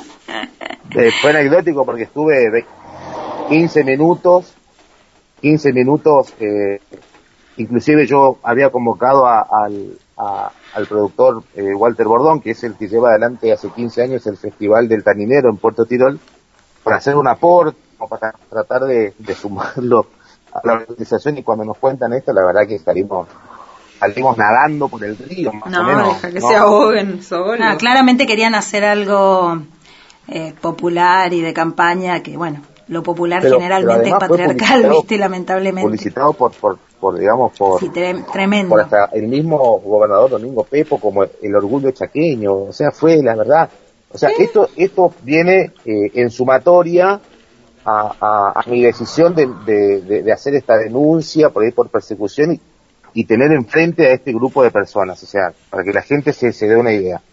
Eh, este es el grupo que administra el puerto de Barranqueras, digamos, o sea, que está ahí en la administración. Este, en otra oportunidad, eh, en el 2019 hubo una inundación en la ciudad de Barranqueras por precipitaciones. Yo vivo en un barrio que es el barrio La Toma, donde a dos cuadras de mi casa se, eh, eh, se había inundado, se había inundado más de 12 manzanas eh, y habían familias que estaban literalmente en la calle. O sea, tengo fotos materiales. Eh, yo tengo carpas que yo las alquilo para los eventos. Yo monté dos carpas, las doné, o sea, las puse para mis vecinos para sacarlo del agua. Y me acuerdo que me acerco a la administradora a decirle, había en ese entonces, en el 2019, había un galpón eh, que estaba libre en el puerto, y le, le digo, hagamos un centro de evacuación. O sea, eh, usemos la coyuntura del gobierno, o sea, desarrollo social, eh, Ministerio de Salud, traigamos camas, plantemos 10 ollas, baños químicos, saquemos a la gente de ahí. La respuesta del administrador fue, estás loco, o sea, ¿cómo lo saco? Claro.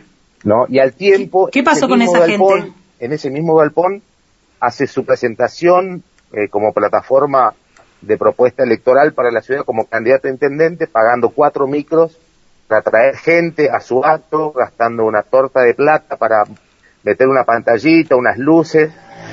Ahí en ese mismo lugar, yo le dije un tiempito atrás, saquemos la gente de- del agua, decide, decide hacer su lanzamiento político, digamos, junto a Pepo. Y no conforme a esto, al tiempito lo traen a Chicho Serna y al Chelo Delgado, jugadores de Boca, en el marco también me acuerdo de los, de los festejos por los 96 años del puerto. La verdad no sé para qué los trajeron, porque eran 10 personas, o sea, eran sus amigos, él. Y hay una foto muy simbólica de, de Roberto Benítez con la casaca de Boca firmada por estos dos personajes, Chicho Serna y, y el Chelo Delgado. Eh, y atrás de ellos, uno de los asistentes de, de estos dos jugadores de Boca chupándose una, una cervecita corona, ¿entendés? En un catering a todos. A todos, Ay, ¿viste? Dios santo. Voy a andar la foto y lo veo al chabón tomándose una coronita. Ahí en ese mismo galpón donde yo le había dicho, no, saquemos la gente Sí, eh, eh, me quedo con eso. ¿Qué pasó con esa gente? Y obviamente, no, no pasó nada. O sea, nadie movió un pelo. La municipalidad hizo algo más o menos, pero quedaron ahí. Quedaron ahí eh, hasta que el agua empezó a bajar a, la- a los 10 días. Este, obviamente vino esa, después vino, vino, no la coyuntura de ayuda de, la provincia y demás, pero eh, un tipo de barranqueras, o sea, que administra el puerto de la ciudad, que tantas veces eh, se montó en el discurso de vincular al puerto con la ciudad. Este, la verdad es que cuando le dije saquemos la gente del agua, este, pero como vecino más que nada, yo, o sea, yo estaba ahí a dos, a dos cuadras donde pasaba esto, que la gente se inundaba. Y que después me diga, no, pero vos estás loco, fue como lo sacamos de acá. Viste, no. Sí, está preocupado por su, por su campaña, digamos. Eh, ¿Ustedes están organizándose dentro del sindicato, se están organizando sindicalmente? ¿Como sector? ¿Cuáles son las principales demandas que tienen? Bueno, eh, primero que nada, hay, hay, eh, hay un gran grupo de, de trabajadores y trabajadoras con más de, de 10 años de antigüedad que no hemos sido recategorizados, seguimos Mm. en el nivel 1, que es el más bajo. Uh, hace, Este- hace 10 años. O sea, ¿no entraron en las últimas recategorizaciones? No, no, no. Este, eh, también, bueno, hay, hay situaciones, de, bueno, como les comentaba hoy, de compañeros que, que hace 20 años eh, que están trabajando en el puerto y que no han sido incorporados al convenio colectivo de trabajo de APDEFA y Unión Ferroviaria. Eh, también, eh, bueno, eh, casos de, de, de- de compañeros que han solicitado que se abran los concursos de las áreas donde ellos se desempeñan y han sido negados. Claro, porque Ese- están todos los cargos ocupados a dedo, digamos. Claro, claro, sí, en, cier- en cierta medida sí. Entonces, entonces los pedidos son la recategorización y eh, la apertura de concursos. Básicamente esos son los pedidos y puntualmente también eh, tu situación de persecución eh, persecución laboral por, por razones políticas, digamos, político-partidarias. Claro, obvia- obviamente la denuncia llegó a la administración, no le han dado eh, dos gramos de pelota, el administrador pasa por al lado mío todos los días como si nada sucediera. Eh, ahora hace un acting, el, el, el, el administrador de, de todos los días temprano salía a recorrer el puerto, digamos, no sé, no sé con qué fin. Sacarse foto para las redes, quizás. Sacarse foto, eh, el puerto de Barranquilla tiene una coach, por ejemplo, no sé si Claro, no, sí, todos, todos. todas- lo, pri- lo primero que contratan es eso. Eh, Claro. Seba, eh, resumí un poco para el público cuál es el trabajo, la función que realizan ahí los trabajadores y trabajadoras del puerto de Barranqueras. ¿Cómo, cómo, Resumí un poco cuál es la función que realizan ahí en el puerto de Barranqueras los trabajadores y trabajadoras. Bueno, el, el puerto de Barranqueras este, brinda eh, servicio eh, de carga, descarga, de estivaje, ¿verdad?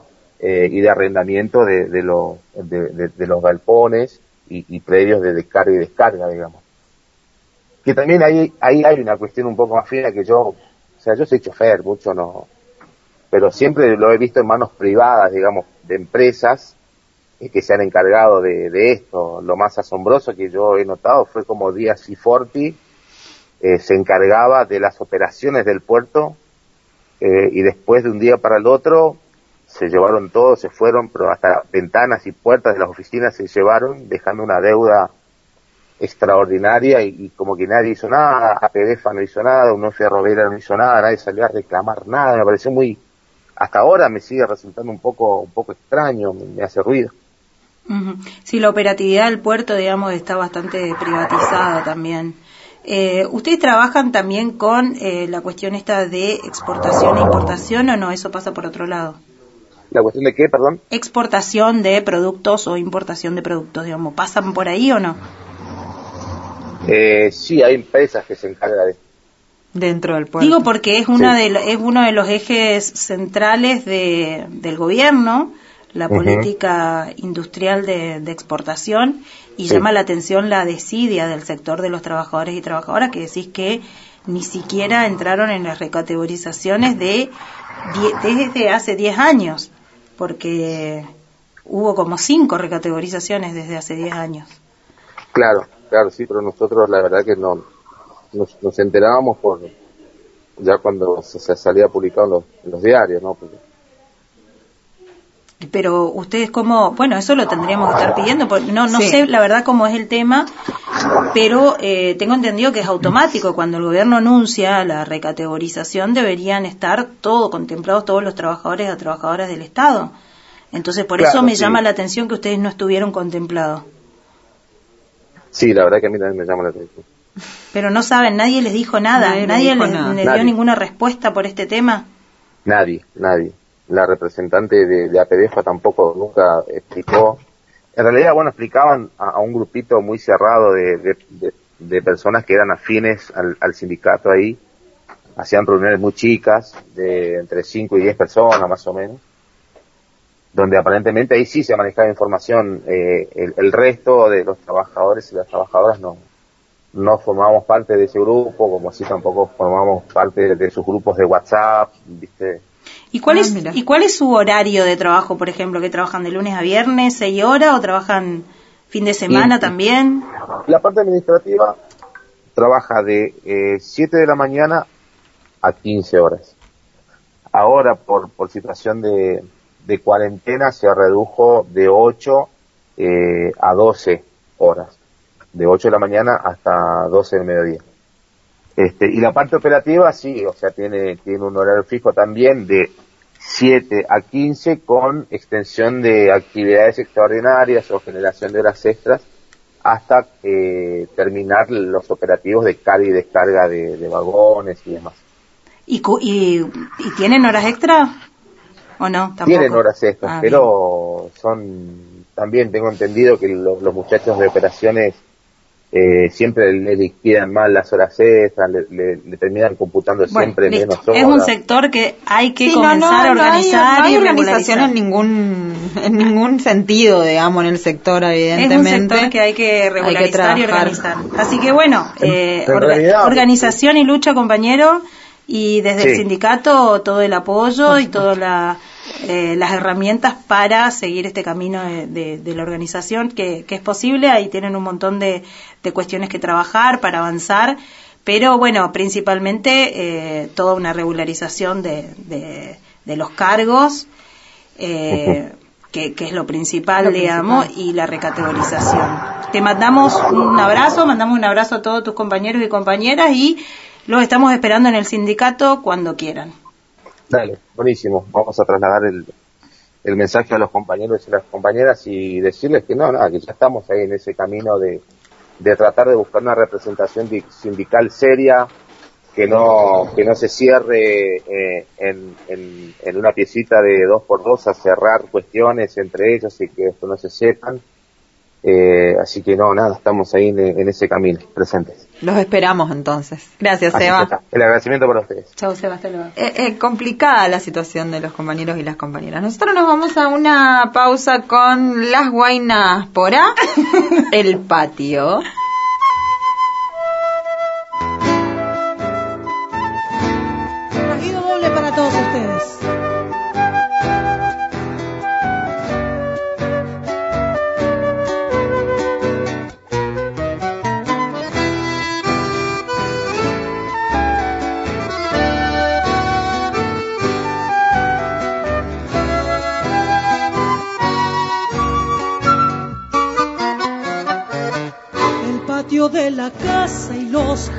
En donde empieza el cielo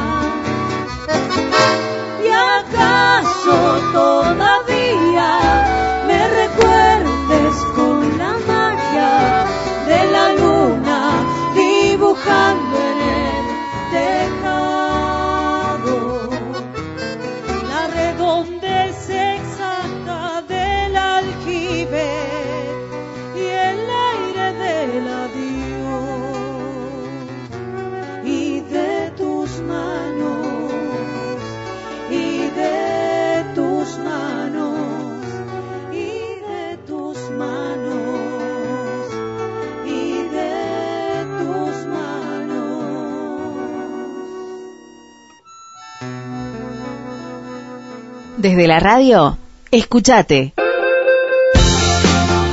Escuchate. Somos estatales. Somos protagonistas. Escuchate. El programa de la Asociación de Trabajadores del Estado. LRH 341. Nuestra voz. Nuestra voz, 88.7. Nuestra voz. Todas las voces. Nuestra voz. Construyendo. Construyendo comunicación. Escuchate. Tenés voz. Porque mi trabajo son tus derechos. Escuchate, el programa de la Asociación de Trabajadores del Estado.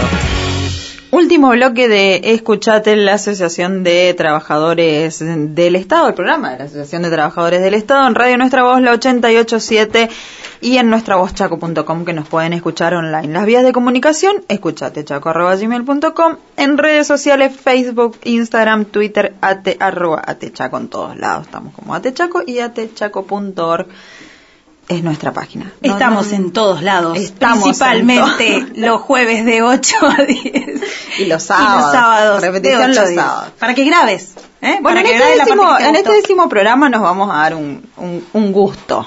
Nos dimos un gustito. Nos dimos un gustito. Vamos, eh, lo tenemos acá ya al compañero, amigo, amigacho Lalo Aguilar. ¿Cómo estás, Lalo? Hola. Hola chicas, ¿cómo están? Yo muy bien acá, muy contento de estar hablando con ustedes. Qué lindo, qué lindo que bueno que, que estás acá con nosotros y que Con nosotras. y con nosotras, Ah. que estás acá con Así nosotras. es.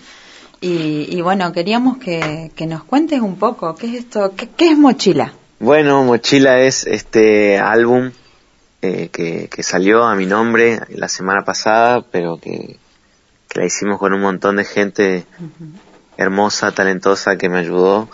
Eh, un, largo trabajo de más de dos años desde que empezamos a pensar el, el, el álbum. Eh, estas diez canciones que terminaron siendo. Y es un, diría, una mochila, un peso que me saqué de alguna forma, unas canciones que me venían acompañando hace muchos años, algunas 15 años incluso. Entonces, eh, realmente un momento muy lindo porque es, es- esta mochila se ha vaciado para llenarse de nuevas historias, así que estoy muy contento por este resultado de, de este álbum que quedó muy lindo, que me gusta mucho escucharlo y, y espero que lo puedan disfrutar todo el mundo. El álbum ya está en todas las plataformas, Lalo, ¿no? Así es, está en todas, ya, toditas. Eh, el sábado terminó de subirse en YouTube, que se subió con un video álbum que hicimos ahí caminando por el, por las orillas del tragadero acá en Colonia Benítez. Así que ahora sí está en todas las plataformas. Eh, bueno, Spotify es la más conocida, pero la que cada uno utilice tendría que poder encontrar mochila ahí. Qué lindo, qué lindo el concepto de mochila El también, concepto de ¿no? mochila, Porque sí. no es un concepto malo de me saqué la mochila encima, sino cómo No, vaciarla para tener de nuevo la posibilidad de nuevas letras, nuevas canciones. Y la concreción de un Sí. proyecto, ¿no? Y la concreción de un mochila que implica un proyecto y, y que, que llegue a su fin o que tenga su conclusión, digamos. Total, yo, yo creo que tiene un poco de, de, de lo positivo y lo negativo también, pero en el sentido de que eh, yo estoy, yo estaba orgulloso de llevar en mi mochila esas canciones por todos lados y, y me encantaba, pero a la vez tenía el peso de, de yo ser el único eh, portador de esas canciones Claro. y la única forma que se podían escuchar esas canciones era si me veías ahí cantando cerca Claro. o si no, no existía, digamos, ¿viste? Y, mu- y pasó mucho tiempo de que yo cantaba una canción, le gustaba a alguien y, ¿y dónde la puedo encontrar? Y Claro. No, vení la próxima. Hasta que, acá bueno, estoy, acá, me Acá encontrar. acá estoy en la imperfecta. Claro. Pero esta posibilidad ahora es como, a mí me, li- me libera de alguna forma en el sentido de que ya está, las canciones están disponibles para Claro. todos, para siempre, y eso me encanta. Ahora tengo un montón de ganas de, de- de seguir grabando cosas y, y bueno, Claro, ahora, sabes que es posible también, ¿no? Porque quizás en algún momento pensaste que era como algo súper lejano también concretar un disco, por ejemplo. Uf, Allá sí, por cuando eras supuesto, trabajador todo- de... cuando era Esa era una mochila, ¿viste? Esa era una mochila. Yo creo que te sacaste Esa esa, era, bueno. mochila y, y- y pudiste seguir adelante Sí, con un montón Totalmente. de cosas. Vamos a contarle a la audiencia que Lalo era eh, la, la típica del trabajador de, de un De un banco, sí. con ganas de darle su música al mundo y bueno, se animó, se arriesgó y acá está el resultado, está. un disco espectacular. Total. Fue grabado en los estudios de Esteban Peón. Totalmente, el gran Esteban que, que fue el encargado de la dirección musical, eh, tocó en todos los temas, realmente este disco es tan de él como mío y sí, él, él es el, el, el capitán de esta aventura.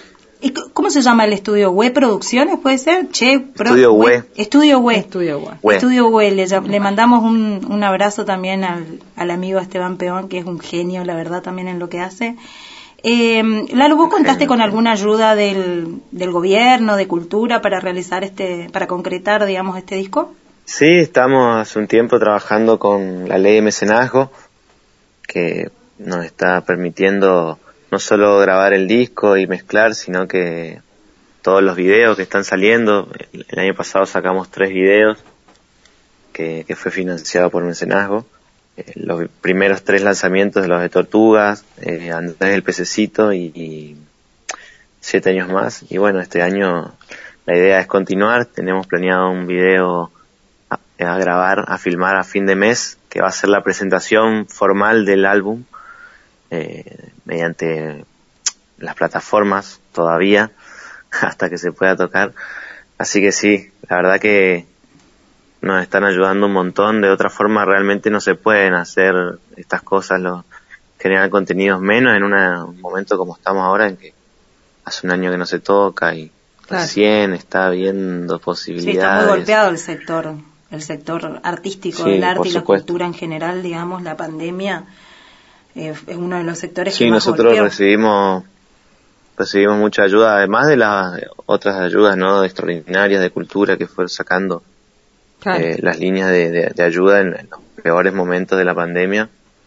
Sí, desde Cultura de Sí, Nación y. Cultura Provincia, eh, así como cuestionamos y criticamos otras cosas, tenemos que decir que eh, sacaron un montón de paquetes y proyectos para ayudar a artistas y músicos locales que en Sí, tiempos de sí, pandemia total. se tenían que quedar en su casa, como todos y todas, pero no tenían ningún ingreso, digamos. Eh, eso también, porque desde acá como, como un, un programa, un espacio radial de ATE, que es un sindicato de, de estatales, eh, lo que hacemos también es esto, ¿no? Que decir, bueno, ¿qué Estado queremos? Eh, y queremos un Estado presente, un Estado presente con todos, con todas, y un Estado presente principalmente también en el arte como, como esa herramienta cultural imprescindible. Eh, entonces, por Sí. eso, eh, la, la verdad que estamos muy contentas de que artistas locales puedan, a través de esta ayuda, lograr y Concretar, sus sí. proyectos. Sí, totalmente, es, es fundamental realmente en, en- yo creo que en todos los sectores, pero en, la- en el sector del, del arte es, es muy fundamental porque hacer cualquier cosa, un, un recital, un, un video, grabar una canción, nada es, eh, nada se puede hacer sin, sin dinero, digamos, la verdad. Porque si vos querés hacer bien las cosas necesitas pagarle a la gente y, y cuanto con más gente trabajás es mejor y bueno, esas cosas son imposibles sin una ayuda, me parece, del Estado realmente. Sí, además esa gente que trabaja también trabaja de eso y está bueno que toda la industria se retroalimente de un mismo Claro.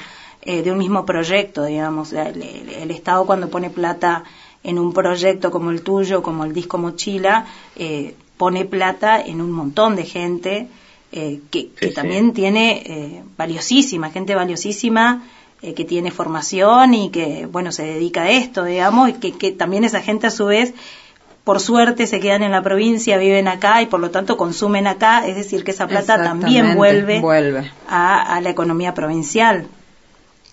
Sí, sí, totalmente, así es. Y eso también te quería preguntar, Lalo, ¿cómo es no quedarse? eh, bueno, hay muchos músicos ahora, por suerte, comienza a haber una mo- movida más importante en la provincia de músicos que eligen quedarse en la provincia a hacer su arte desde acá. Eh, vos, Seba, eh, hay músicos que encima vos, bueno, te quedaste no solamente en el Chaco, sino que vivís en el interior del Chaco, si bien es cerquita igual. Claro, no, bueno, pero no eh, deja de ser un... digo, apropiarse y quedarse distancia. en el lugar de, de uno, ¿no? Y, que- y sin, sin la ayuda del Estado Sí. es imposible trascender también. Totalmente, es lindo eso. Sabes que cuando yo me fui a vivir a Córdoba en 2006, eh, al, era otra la situación cuando volví a los cinco años. Eh, ha- había una movida terrible acá, muy grande, muy linda, y, eso fue lo que me, me reenganchó. Me- empecé a conocer un montón de gente de la música, me hice todos los amigos que tengo ahora de- del, ambiente de la música, y eso es por, por la movida que hay acá, que eh, es re linda. Eh. Bueno, cuánta gente conocemos también que ha venido de otros lados y se ha, se ha enganchado y se ha quedado acá por, por la cuestión, la movida cultural. Sí, Yo, yo espero que, que todo eso vuelva a resurgir. Me parece, estoy seguro que va a ser eh, lindo cuando pase realmente toda esta locura que estamos viviendo y volver a ver los centros culturales Ay, llenos y, bueno, que aparezcan, Que nos que aparezcan más.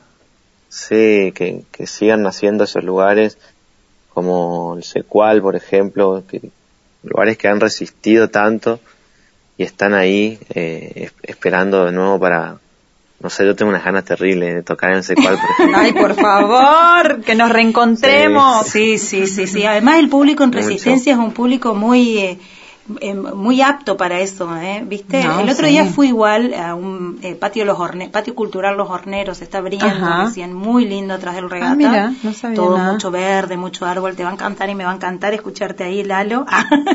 Así que podríamos Ay, estar hablando sí, ya con, con, con los dueños de, de este espacio, que son muy piola. Estuvo tocando una banda muy linda que se llama Las Putas Amas, que lo estuvimos viendo, y hablábamos, ¿no?, de que Resistencia tiene una movida cultural inmensa y que tiene, eh, tiene mucho para dar en, en este sentido. Est- Está buenísimo que el gobierno apueste a esto porque la verdad es que la cultura, así como, no sé, eh, en Mar del Plata tenés el mar, en otros lugares tenés montaña, qué sé yo, Resistencia como, como hito turístico tiene la cultura. Tiene la cultura, O sea exactamente. que ustedes son también parte de, de lo Son lo que atrae, de, claro. de- de resistencia. Claro, son lo que atrae.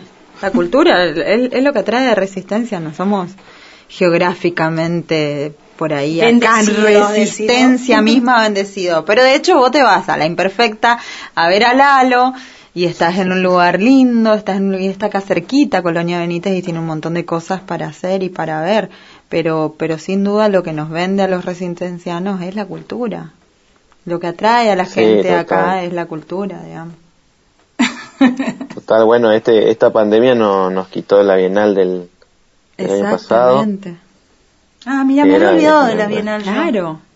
nuestro gran evento. Sí, la Ajá, última claro. estuvo impresionante. Hermoso. Claro, sí. Aparte que se mueve un montón y vienen de todos lados y, y lo conocen. En No, imagínate lo que va a ser la próxima Bienal, va a ser un, va a ser una locura. Hay que, hay que meterle, este, confiar, obviamente eh, mientras el Estado no- nos acompañe es, es mucho mejor y, y yo creo que eso está pasando y espero que, que siga así, full. Sí, que siga habiendo una movida también de músicos y músicas que apuestan a- acá, ¿no? También a la provincia, porque muchas veces pasa que, bueno, no, no podemos culparlo por cuestiones de limitaciones de crecimiento profesional y personal, eligen irse a, a Buenos Sí. Aires, a Rosario, Córdoba, bueno, los centros más grandes. Bueno, y, y yo, yo creo que en la pandemia un poco pasó de que nos dimos cuenta de que, que no es tan necesario. O sea, hace un tiempo ya pasaba, pero con este boom de, de la digitalización y de estar todos tan conectados igual, aunque estemos tan lejos. Eh, o sea, obviamente allá hay una movida, allá está toda la gente, hay, hay sabemos, Buenos Aires ofrece un montón de opciones Claro. pero yo no elegiría, digamos, por más que me digan, no sé, eh, bueno, te va a escuchar el doble de la gente o más, no, no sé, no va por ahí me parece. Se puede hacer un montón y un montón de ruido y un montón de difusión igual desde acá, desde, desde uno orgánicamente, de su casa, con un grupo de trabajo, por supuesto, que es lo, yo tengo un grupo re lindo de trabajo, gente que me está ayudando, me está acompañando y contento de hacerlo desde acá, desde mi casa, en Colonia Benítez, por supuesto. Buenísimo, buenísimo. Pero aparte de eso, eh, me parece genial eh, ese mensaje porque también forma parte de una industria, la industria del arte, la industria de la cultura, no deja de ser una industria que genera eh, comercio, que genera riquezas. Y entonces esto de se puede vivir acá, se- hay, de hecho, esto, eh, el estudio de, de Esteban, que no tiene mucho que envidiarle a otros estudios, eh, se puede vivir y se pueden hacer cosas espectaculares desde acá y se puede promover desde acá eh, sin, sin tener que rescindir muchas cosas, digamos, más allá de vivir en una Sí. ciudad donde haya subte o qué sé yo, digo, Claro. en el sentido de No, que claro, económicamente no, yo creo- sigue siendo rentable también. Creo que es al, al contrario realmente, yo creo que hay más posibilidades desde acá. Eh, yo no yo no me veo con más posibilidades yendo a Buenos Aires. Primero, eh, la ayuda del Estado que estamos hablando, o sea, ya es- la competencia es muchísima, somos muchísimos, seríamos muchísimos más gente. Claro. ¿Estamos? Ah, sí. Sí, estamos. Perdón, pensé que se cortó. Y, y no, yo creo que desde acá, eh, desde mostrando lo que, bueno, por ejemplo, el video que hicimos el otro día, recorriendo un lugar que es una maravilla, que Mm. cualquiera paga por ir a una reserva natural y Mm, acá la sí, tenemos al alcance nuestro directamente eh, gratuito y, y para todo el mundo. Y a diario. Eh, bueno, El acceso, hay ¿qué lugar era, eh? Son cosas que hay que valorar, Ah, que muchas veces no nos damos cuenta. El lugar es el que entras eh, Ahí en Colonia Benítez. en Colonia Benítez, el, Sí, sí, sí, brazo- sí, sí. al- el pedazo del río que vamos siempre. Ah, bueno, pero para, para que la audiencia Sí. entienda. Claro, es el, En- a la vera del río, Tradero. en, en Colonia Benítez. En Colonia Benítez, sí. Sí, y que, a la vera del río. Sí, les recomiendo ver el video ahí en YouTube. ¿Cómo se llama el video? La- Ya, el video. Lalo Aguilar, Mochila, Mochila. Full Álbum. Claro. Así está. Ah, Es ¿Cómo fue hacer este de- video de- álbum, Lalo? ¿Cómo, Oh, cómo- fue un- una aventura. Porque fue, fue muy bueno. Son 30 y Porque- ¿cuánto? 35, 36 minutos de... Más o menos De esos álbum. minutos caminando Claro. ahí con Fede filmando. La, la mía no fue la parte más difícil porque yo iba caminando, cantando las canciones que ya sabía. Lo Claro. disfruté mucho. Pero Fede iba caminando hacia atrás, Fede Ramírez que me filmó con la Marce. Saludo a la Marce. La- Peña, poniendo el Marce, físico ahí, la. Moni. ahí agachada llevándolo a, a Fede y bueno, y Claro. Juanchi y la Selva que iban, Juanchi dirigía y la Selva era la, la encargada de las fotos y el backstage. Así que dos para mí fue muy también. divertido, yo los veía a ellos caminando hacia atrás. Eh, era, fue increíble y, lo- y salió de, de una así porque no tenía que haber cortes Claro. y bueno, la verdad que quedó Bueno, muy ese lindo, es otro dato, es un video divertido. sin cortes, es, es un continuo, digamos, grabado así. Así es. ¿Y qué, Qué loco, es, tipazo, es un video para todo el, para todo el, Es un video para, todo, el álbum, Ah, claro. Que de Eso. paso hace, un- hace propaganda turística, digamos, muy bueno. Espectacular. Claro, la idea era Cierra por todos lados. facilitar las letras también, tiene las letras de todo el- de todas las Ah, canciones. Eh, y bueno, y estoy yo ahí Cantando. caminando. Cantando. Lo, lo, lo que te gusta hacer y lo que sí. nosotros también disfrutamos que hagas, digamos.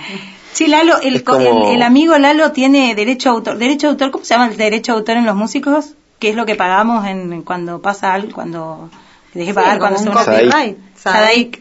¿Estás en Sadaic? ¿Tenés derecho de autor de Sadaic? Vamos, todo, todo. Qué Tenemos- bueno, qué bueno todos eso, que se queremos que se federalice Que se federalice y que músicos y músicas de todo el país Puedan eh, preservar su arte, sobre todo. digamos. No, y que cobren. Que cobren cuando, cuando Spotify los pone, que, que también aparezcan su música en las películas, en, que también tienen que pagar Sadaic, o bueno, no, sé- no sé qué bien qué es lo que pagan, pero hay que pagar derecho, derecho a autor, que sea Claro. Sí, federalizado. la verdad digamos. que es un trámite, pero hoy en día eh, se hace todo online.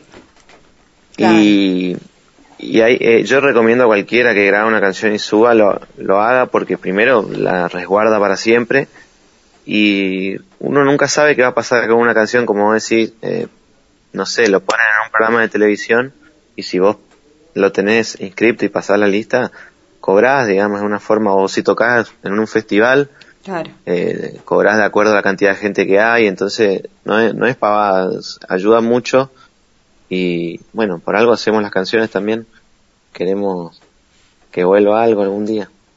Sí, No, por supuesto, vuelve, ¿no? vuelve, vuelve, vuelve. Tiene, tiene que. Pero como decís, bueno, eh, lo de Spotify, por ejemplo, bueno, Spotify es, un mundo aparte, es muy, muy lindo porque tiene, le da la posibilidad a todo el mundo de subir sus canciones y a todo el mundo escuchar desde cualquier parte.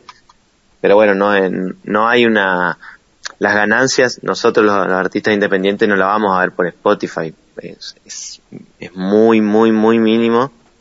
Y bueno, es más que nada la posibilidad de que todos lo escuchen. Pero sí lo, lo que vos decís, tenerla resguardada es fundamental. Y hoy en día está mucho más sencillo el trámite que era bastante engorroso hace un tiempo, que tenías que mandar CD, todo, tenías que mandar todo el, el- el físico, ya no.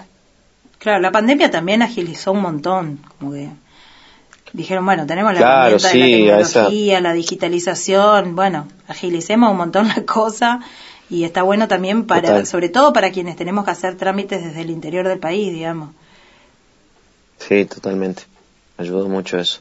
Agilizó muchos sistemas que estaban como ya, ya viejos igual, viste, ya, ya se tendría que haber hecho de antes digitalmente, pero claro, bueno, ya no servía de nada. este momento lo obligó. Sí, nos empujó directamente. En muchos aspectos igual. pero está, pero está bueno. nos empujó en, el- la en pandemia esos en ese aspectos está bueno, porque está bueno también, eh, se vio como una, como una cuestión de globalización, De por lo menos dentro del país, y, de- y del arte. Sí, ¿no? El arte en general, los músicos estuvieron sumamente presentes durante la pandemia a través de streaming, diferentes plataformas, digamos, eh, y se vio eso, se vio como, che, eh, pará, podemos estar juntos, de hecho vos tenés un montón de, De temas. de temas con invitados, inclusive algunos invitados que no son del país, que son de Uruguay, por ejemplo, tenés, ¿no? Sí, sí, Ana, Ana Prada y Martín Buscaglia Nada más y nada menos. participaron ahora en el álbum, que es un delirio para mí, la verdad. Pero bueno, son la- una, una suerte que, que estoy aprovechando, porque que, que ellos estén en mi álbum, realmente los admiro un montón, eh, desde siempre, así que sí, hermoso, hermoso, hermoso, la verdad. Eso es hermoso que estén ellos.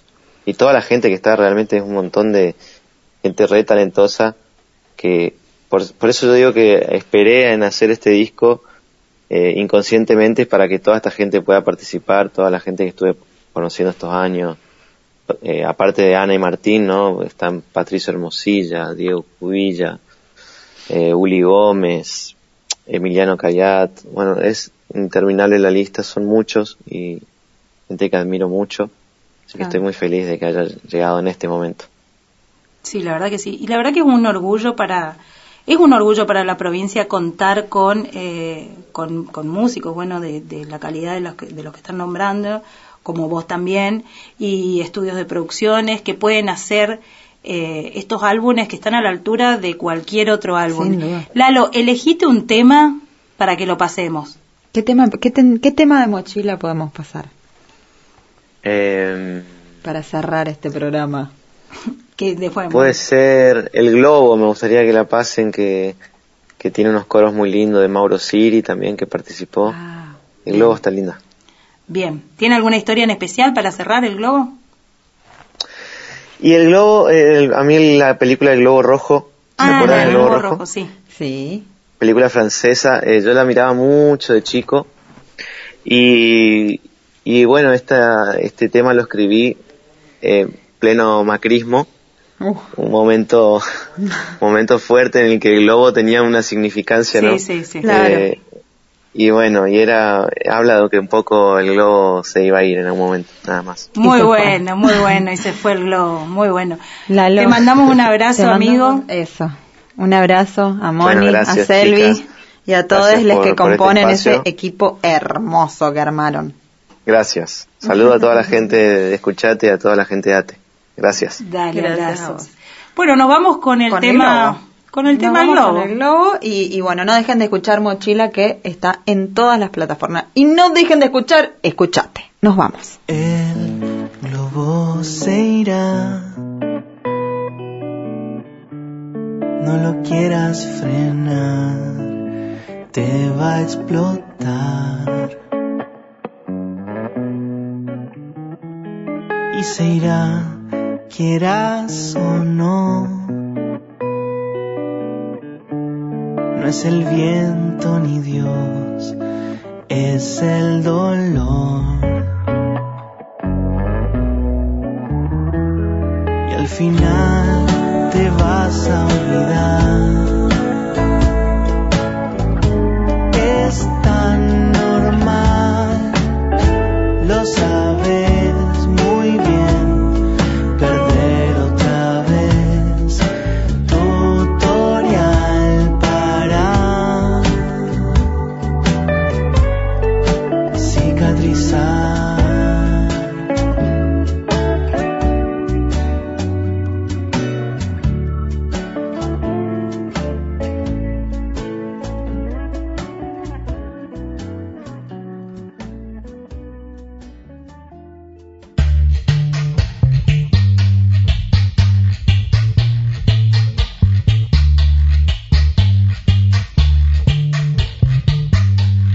La radio, escuchate, el programa de la Asociación de Trabajadores del Estado.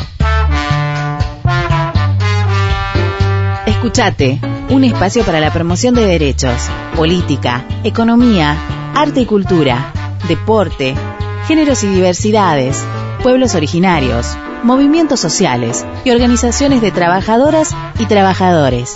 Porque somos estatales, porque somos protagonistas. Escuchate. Déjame decirte a ti lo que no sabes de mí. Por más que tú me amenaces, yo no me voy a rendir. Escucha la radio.